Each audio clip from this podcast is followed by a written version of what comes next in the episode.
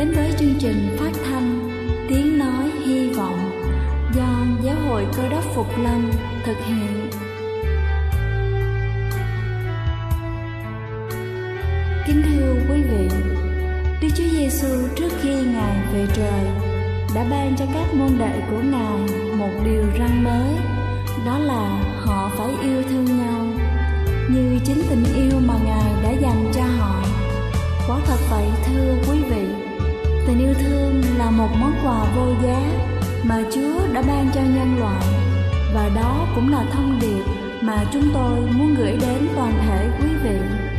Nếu quý vị muốn tìm hiểu thêm về chương trình, về niềm tin hoặc muốn nghiên cứu về lời Chúa, xin quý vị gửi thư về chương trình phát thanh Tiếng Nói Hy Vọng, địa chỉ 224 Phan Đăng Lưu, phường 3, quận Phú Nhuận, thành phố Hồ Chí Minh hoặc gửi email cho chúng tôi theo địa chỉ tiếng nói hy vọng amos@gmail.com Ngoài ra, quý vị cũng có thể liên lạc với bất kỳ hội thánh cơ đốc Phục Lâm tại địa phương gần nhất. Xin chân thành cảm ơn và kính mời quý vị lắng nghe chương trình hôm nay.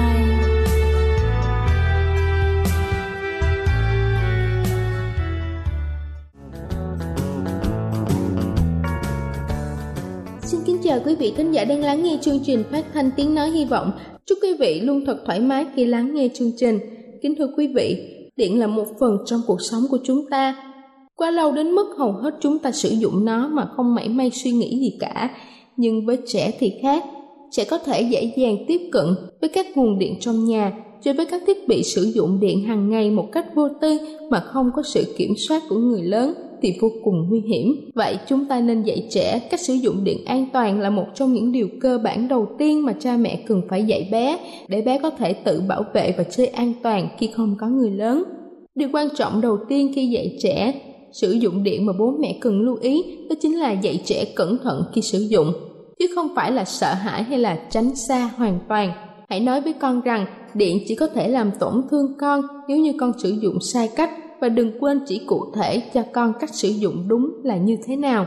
Dạy con hiểu, điện không phải là một món đồ chơi, đừng chơi với nó.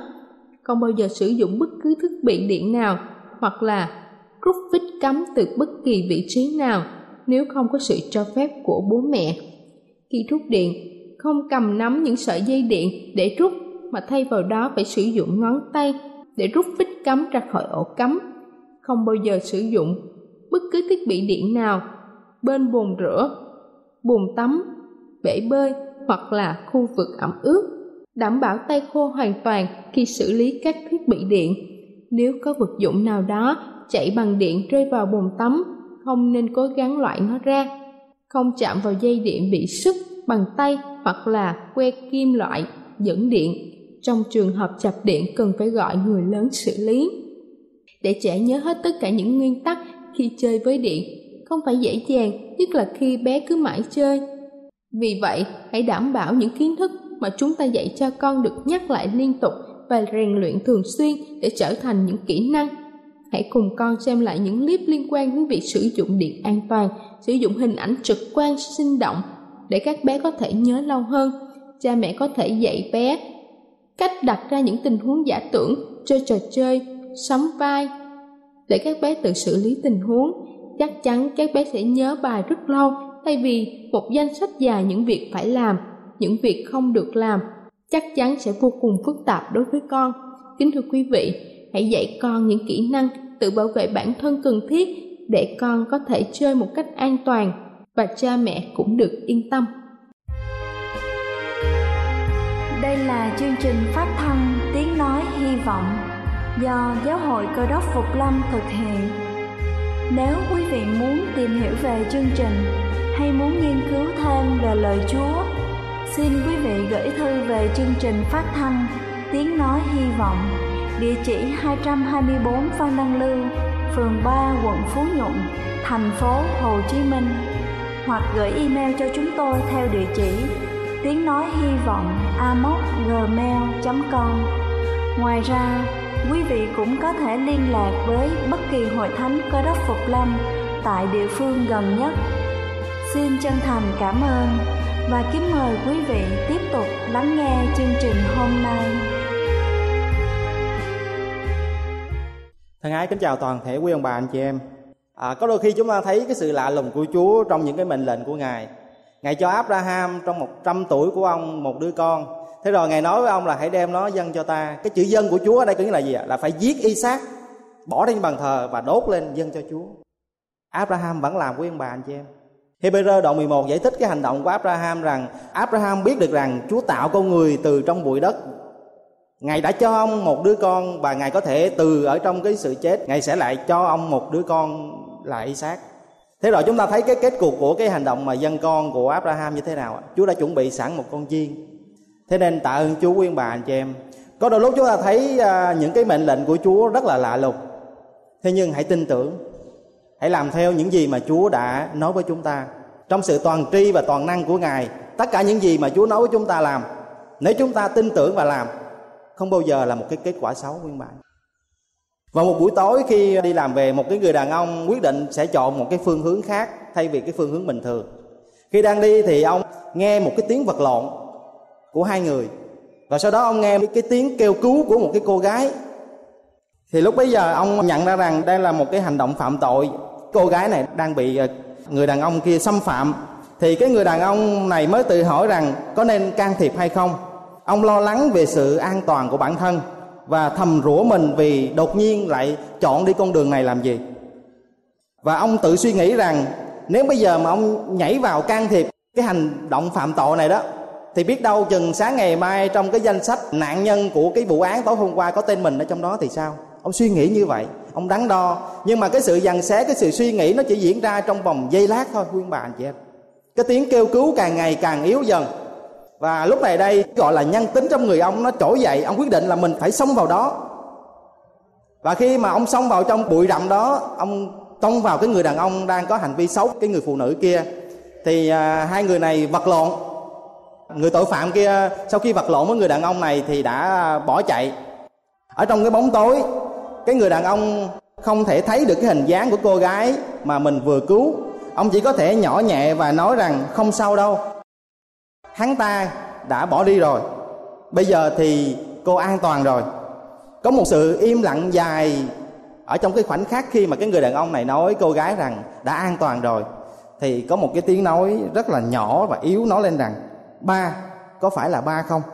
Và rồi từ sau cái thân cây, từ sau cái bụi rậm, Catherine, đứa con gái út của ông bước ra và ôm choàng lấy ông. Thưa quý ông bà, anh chị em, nếu chỉ thêm một vài phút ngắn ngủi nữa thôi, một vài phút ích kỷ cho bản thân của mình, người cha trong câu chuyện đã phải đối diện với một cái kết quả mà tôi những tưởng rằng, và tất cả quý ông bà, anh chị em, chúng ta cũng tưởng tượng rằng nó rất là là đáng sợ chỉ một vài phút nữa thôi, quý ông bà chị em. Chỉ một vài phút ích kỷ cho cái đời sống cá nhân của mình. Một vài phút mà không sẵn sàng dám xông vào ở trong cái nơi mà đang diễn ra cái hành vi tội ác đó. Thì cái người đàn ông trong câu chuyện này đã phải đón nhận một cái kết quả là đứa con gái của ông sẽ bị xâm hại. Kính thưa quý ông bà, anh chị em, đức chúa trời có mục đích khi cho phép chúng ta có mặt đúng nơi và đúng lúc. Và điều chúa mong muốn là chúng ta biết nắm lấy cơ hội mà chúa đã ban cho để chúng ta có thể làm những việc có ích lợi và đẹp ý ngài và nếu đó là cơ hội cũng như việc Chúa muốn chúng ta làm thì kết quả luôn là điều tốt nhất cho chúng ta và danh Ngài. Năm thứ 38 đời vua Asa, vua Juda, lúc bấy giờ Ahab làm vua của Israel và ông có một người vợ là bà Jezebel ở trong một các vua đoạn 17. Từ câu 8 trở đi viết rằng Bấy giờ có lời của Đức giê va phán dạy Eli rằng Hãy trỗi dậy, đi đến Sarepta, thành thuộc về Sidon và ở tại đó.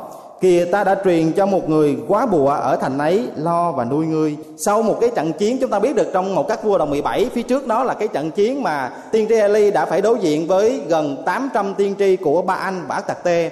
Chúa sai Eli đến, bởi vì khi mà ông Ahab lên làm vua và lấy bà Jezebel làm hoàng hậu đó, thì bỏ đi cái sự thờ phượng của Chúa mà bắt đầu thờ qua cái thần ba anh và ác tạc tê của bà Jezebel.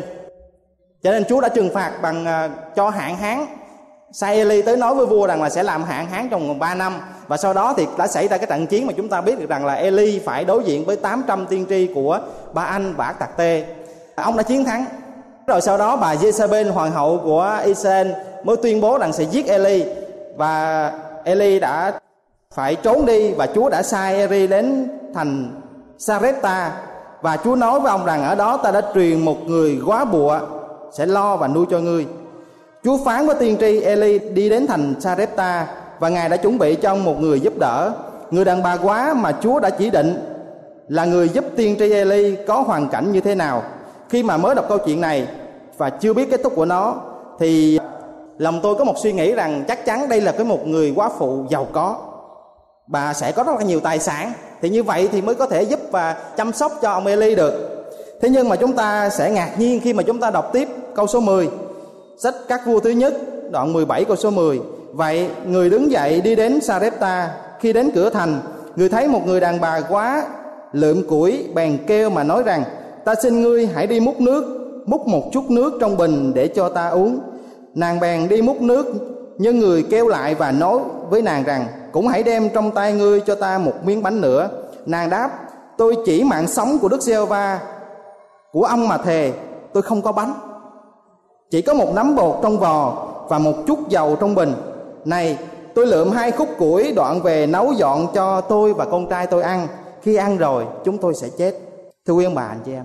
Cái người quá phụ mà tôi tưởng khi mà tôi đọc cái khúc đầu đó, đây là cái người quá phụ, phải giàu có tất nhiên phải có cái sự ờ, nếu không giàu thì cũng phải là cái một cái đời sống dư dật để có thể giúp đỡ cho tiên tri Eli thế rồi tôi ngạc nhiên ở trong những cái câu tiếp theo.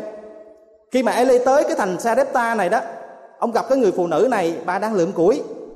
Ông nói múc cho ta một miếng nước, rồi sẵn thì đem cho ta một miếng bánh. Cái người phụ nữ nói gì quý ông bà, anh chị em? Bà nói rằng tôi chỉ mạng sống của giê ba đức chúa trời của ông mà thề rằng là bây giờ là tôi cũng không có bánh nữa. Bây giờ tôi lượm khúc củi này về, sau đó tôi làm bánh cho tôi và con trai tôi ăn còn một nhúm bột thôi, ăn xong là hai chúng tôi sẽ chết.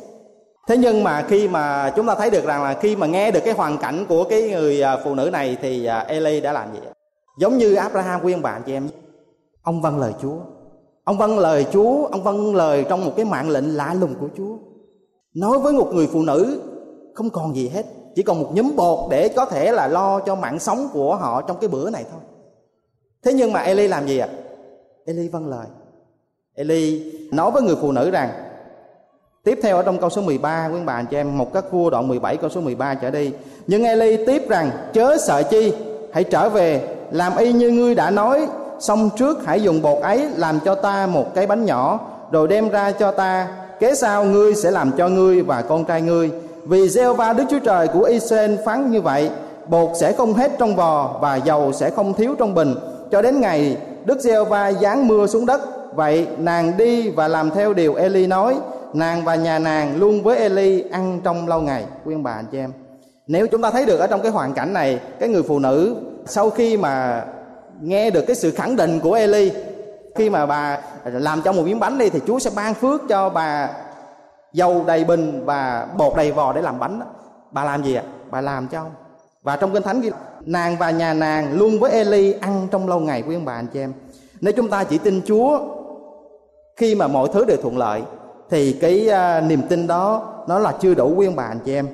Ở trong sách Gióp đoạn 2 câu 9 và câu số 10 viết rằng vợ Gióp nói cùng với người rằng ủa ông hãy còn bền đổ trong sự hoàn toàn mình sao? Hãy phỉ bán Đức Chúa Trời và chết đi người đáp lại rằng ngươi nói như một người đàn bà ngu muội ủa sao sự phước mà tay Đức giê va ban cho chúng ta thì chúng ta lãnh lấy còn sự tai họa mà tay ngài giáng trên chúng ta lại chẳng lãnh lấy sao? Trong mọi việc đó dốt không phạm tội bởi môi miệng mình. Cuộc đời của dốt chúng ta thấy được cái hoàn cảnh ở trong cái đoạn 2 này là sao ạ? À? mất hết mọi thứ. Dốt mất hết những đứa con của mình dốt mất hết tài sản của mình và ngay cả cái thân thể của mình cũng không được lành lặn nữa. Ông bị ghẻ lỡ toàn thân. Ông phải bôi tro lên người và lấy miễn sành để cào cho nó đỡ ngứa. Lúc bây giờ người vợ của ông mới tới nói là sao ông phỉ bán đức chúa trời của ông đi, rồi ông chết đi. Dốt nói gì? Sao nói như một người đàn bà ngu muội? Sự phước mà tay đức giê va ban cho ngươi thì ngươi nhận lấy mà sự tai họa. Tất nhiên cái sự tai họa ở đây chúng ta là những người đã biết được cái câu chuyện, không phải là do chúa mà do ma quỷ. Nhưng mà dốt vẫn nói sao? Sự phước mà chúa ban cho ngươi thì ngươi nhận lấy, và cái sự tai họa thì ngươi không nhận lấy sao? Trong hết mọi việc đó dốt không phạm tội bởi môi miệng mình. Nếu chúng ta chỉ tin chúa ở trong cái hoàn cảnh sung sướng ở trong cái cái sự ban phước và trong cái đời sống dư dật thì đó là chưa đủ quý ông bà chị chúng ta cần phải có một cái niềm tin mà ngay cả trong hoạn nạn và ngay cả trong ơn phước, chúng ta đều phải vững vàng ở trong đó. Có một người nào đó nói yêu chúng ta lắm. Thế rồi khi mà gặp chúng ta đang đi trên đường, thì họ thấy chúng ta đang phải dắt bộ bởi vì chiếc xe của chúng ta hết xăng mà trong túi chúng ta lại không còn tiền. Cái người đó đi ngang qua vỗ tay ăn ủi là thôi, tôi thương anh lắm mà anh cố gắng đi, đường không còn xa đâu, quý ông bà, anh chị em. Thì cái đó có phải là yêu quý ông bà, anh chị em? Không không phải là yêu. Cái người đàn bà quá trong cái câu chuyện đó chúng ta được nghe khi mà nghe tiên tri Eli nói về cái việc mà hãy làm đi. Còn một chút bánh nhưng mà hãy cứ làm đi cho ta ăn một miếng bánh. Thì dầu sẽ đầy bình bột sẽ đầy vò và các ngươi sẽ ăn không hết. Nếu như bà nói là à, tôi tin ông nhưng thôi ông bây giờ ông cứ uh, đi tìm cách khác đi chứ còn bột tôi có chút xíu à để giờ tôi với con tôi ăn.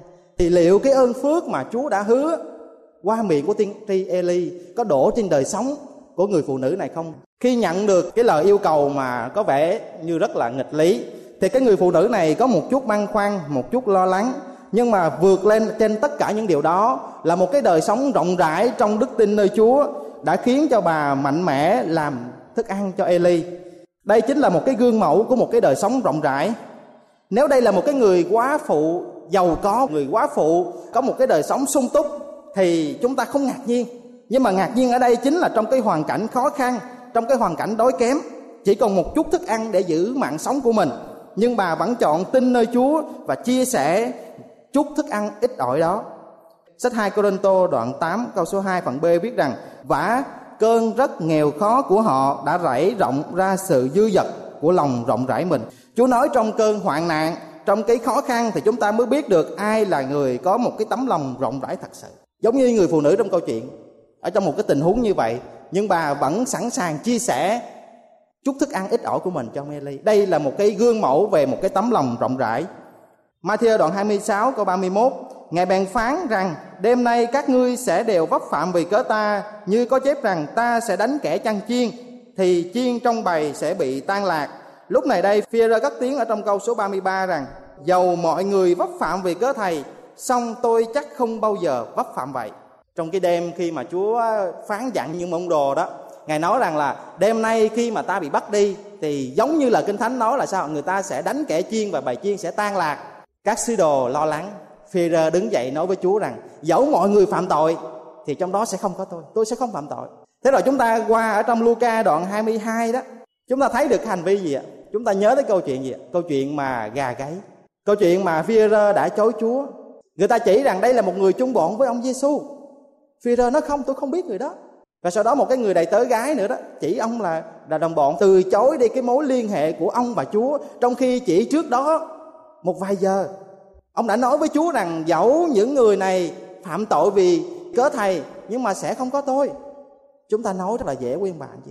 Chúng ta thường nói rất là dễ. Ở trong Luca đoạn 22 câu 61 và câu số 62, Chúa say mặt lại ngó phi Phi-rơ nhớ lại lời Chúa đã phán cùng mình rằng hôm nay trước khi gà chưa gáy ngươi sẽ chối ta ba lần, rồi đi ra ngoài khóc lóc thảm thiết. Chúng ta rất dễ dàng đưa ra câu trả lời bởi vì nói thì ai cũng sẽ nói được giống như Führer. Nhưng để làm được cái điều mà mình nói thì đức tin nó phải rất lớn nguyên bà cho em. Quay trở lại với cái câu hỏi rằng nếu chúng ta là một cái người đàn bà quá trong cái câu chuyện mà tiên tri Lê gặp, chúng ta sẽ làm gì? Mỗi lòng của chúng ta tự trả lời mình và Chúa, chúng ta không cần trả lời với tôi hay là với những người xung quanh. Chúng ta hãy đặt mình là cái người quá bụa đó và chúng ta suy nghĩ rằng mình có thể sẵn sàng chia sẻ chút ít thức ăn còn sót lại cho Eli hay không? Ở trong một các vua đoạn 17 câu số 16 viết rằng bột chẳng hết trong vò, dầu không thiếu trong bình, y như lời Đức giê đã cậy miệng Eli mà phán ra. Với một tấm lòng rộng rãi trong một đức tin mạnh mẽ, người đàn bà quá đã nhận được một phần thưởng xứng đáng cho cái hành động của mình. Nếu chúng ta đọc tiếp trong một các vua đoạn 17 thì chúng ta sẽ biết được rằng đứa con của cái người đàn bà quá này sao ạ? À?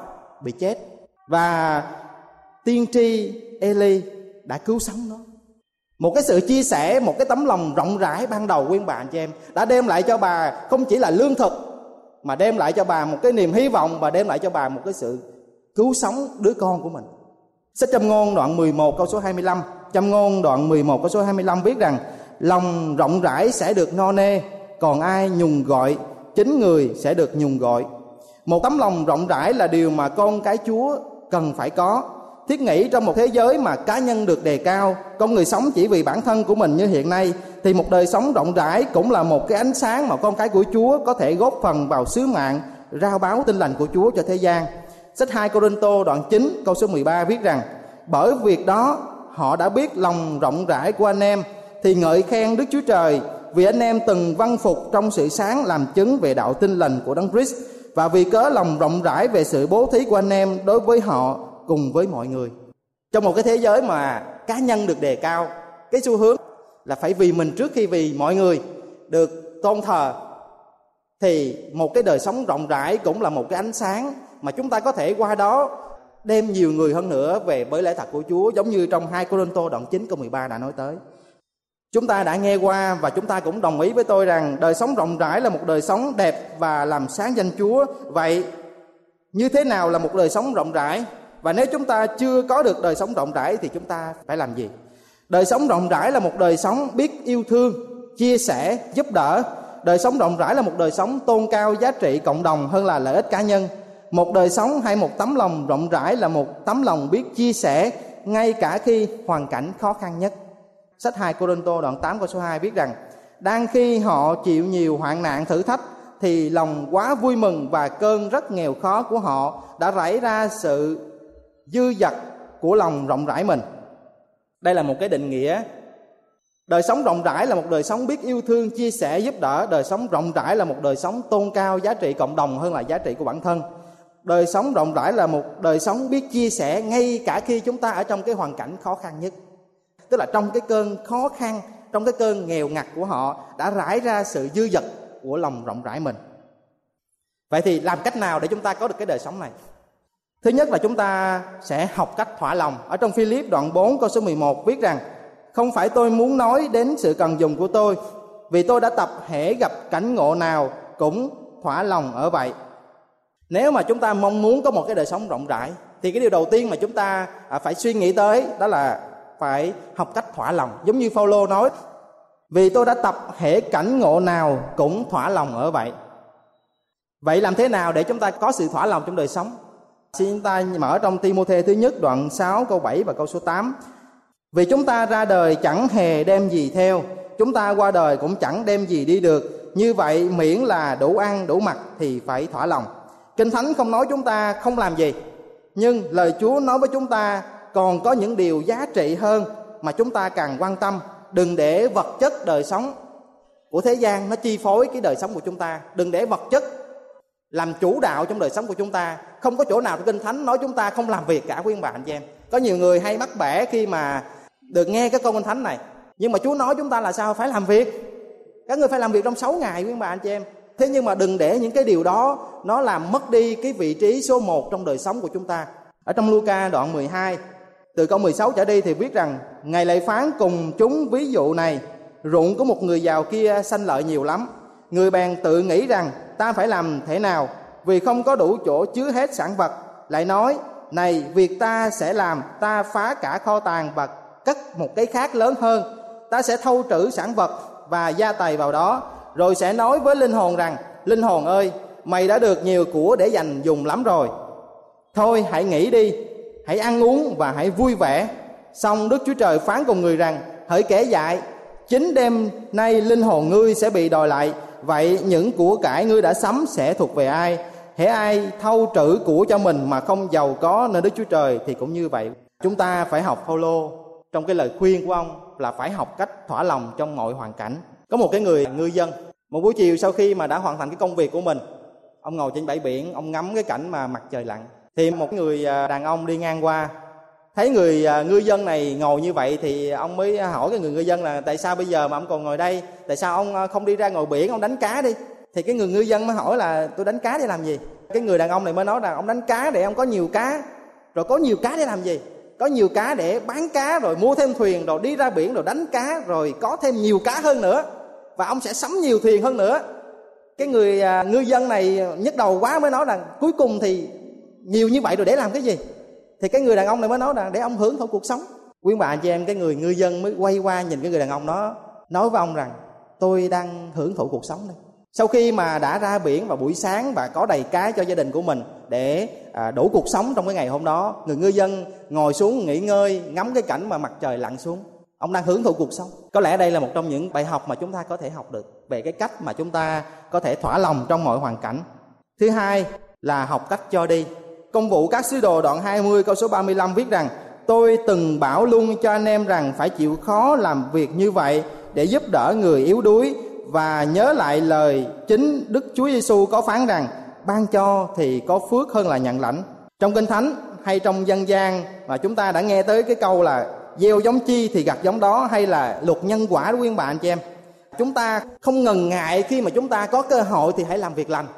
Bởi vì khi mà chúng ta gieo ra thì chắc chắn chúng ta sẽ gặt được. Nhưng mà cái quá trình đó nó cần một thời gian. Cái lời Chúa khuyên của chúng ta ở trong sách công vụ đoạn 20 câu số 35 ban cho thì có phước hơn là nhận lãnh. Hãy gieo ra những cái việc lành, những cái việc thiện. Chúng ta gieo một hạt bắp, chúng ta sẽ gặt được hạt bắp, những trái bắp và những hạt bắp khác. Chúng ta gieo ra một cái hạt đậu, chúng ta sẽ gặt được trái đậu và những hạt đậu. Cũng như vậy, khi chúng ta gieo ra một việc lành, thì chắc hẳn ở trong tương lai, khi mà cái hạt giống này nó nảy mầm và nó phát triển, chúng ta sẽ được gặt lại những điều đó. Đó là cái lời mà Chúa khuyên chúng ta hãy học cách cho đi. Điều thứ ba đó là hãy học cách tin tưởng. Sách ca thương đoạn 3 câu số 23 viết rằng, mỗi buổi sáng thì lại mới luôn. Sự thành tín của ngài là lớn lắm. Mỗi ngày mới bắt đầu, luôn luôn có điều mới mẻ, sẽ không có sự lặp lại. Cuộc sống luôn có sự thay đổi nhưng sự thành tín của chúa thì là chắc chắn. Mỗi buổi sáng thì lại mới luôn, nhưng mà sao sự thành tín của chúa thì là lớn lắm. Cho dù ngày hôm nay nó khác ngày hôm qua, cho dù ngày mai sẽ khác ngày hôm nay, thế nhưng mà cho dù tới về sau cho mãi tới khi mà Chúa trở lại, thì cái bản tánh của Chúa, những cái điều mà ngài đã hứa với chúng ta, những cái gì mà ngài sẽ làm trên đời sống của chúng ta, là một cái điều mà chúng ta phải có sự tin tưởng chắc chắn rằng nó sẽ xảy ra chính điều này, chính cái sự tin tưởng này sẽ cho chúng ta một sự đảm bảo. Nếu chúng ta làm theo những gì ngài đã phán, thì phần thưởng hay những điều chúa hứa cho chúng ta chắc chắn sẽ được thực thi. Tóm lại, thưa quý bạn chị em, trong một thế giới mà chúng ta đang sống ngày hôm nay, một tấm lòng rộng rãi dường như là một cái từ ngữ xa lạ đối với con người, thì chúng ta là những con cái của chúa. Một đời sống rộng rãi, điều này không chỉ đem lại sự đẹp lòng chúa, mà chính nó cũng là một cái ánh sáng cho những người xung quanh chúng ta biết đến Chúa chúng ta tin ở trong 2 Cô-rinh-tô đoạn 9 câu số 13. Bởi việc đó họ đã biết lòng rộng rãi của anh em thì ngợi khen Đức Chúa Trời vì anh em từng vâng phục trong sự làm chứng về đạo tin lành của Đấng Christ và vì cớ lòng rộng rãi về sự bố thí của anh em đối với họ cũng đối với mọi người. Nguyện xin Thánh Linh của Chúa Ngài ở cùng tất cả quý ông bà, chị em và tôi.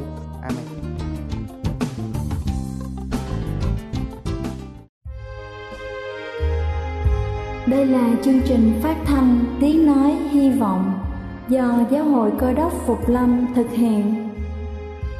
Nếu quý vị muốn tìm hiểu về chương trình hay muốn nghiên cứu thêm về lời Chúa, xin mời quý vị gửi thư về chương trình phát thanh Tiếng Nói Hy Vọng, địa chỉ 224 Văn Đăng Lưu, phường 3, quận Phú Nhuận, thành phố Hồ Chí Minh hoặc gửi email cho chúng tôi theo địa chỉ tiếng nói hy vọng gmail.com Ngoài ra, quý vị cũng có thể liên lạc với bất kỳ hội thánh cơ đốc phục lâm tại địa phương gần nhất. Xin chân thành cảm ơn và hẹn gặp lại quý vị trong chương trình lần sau.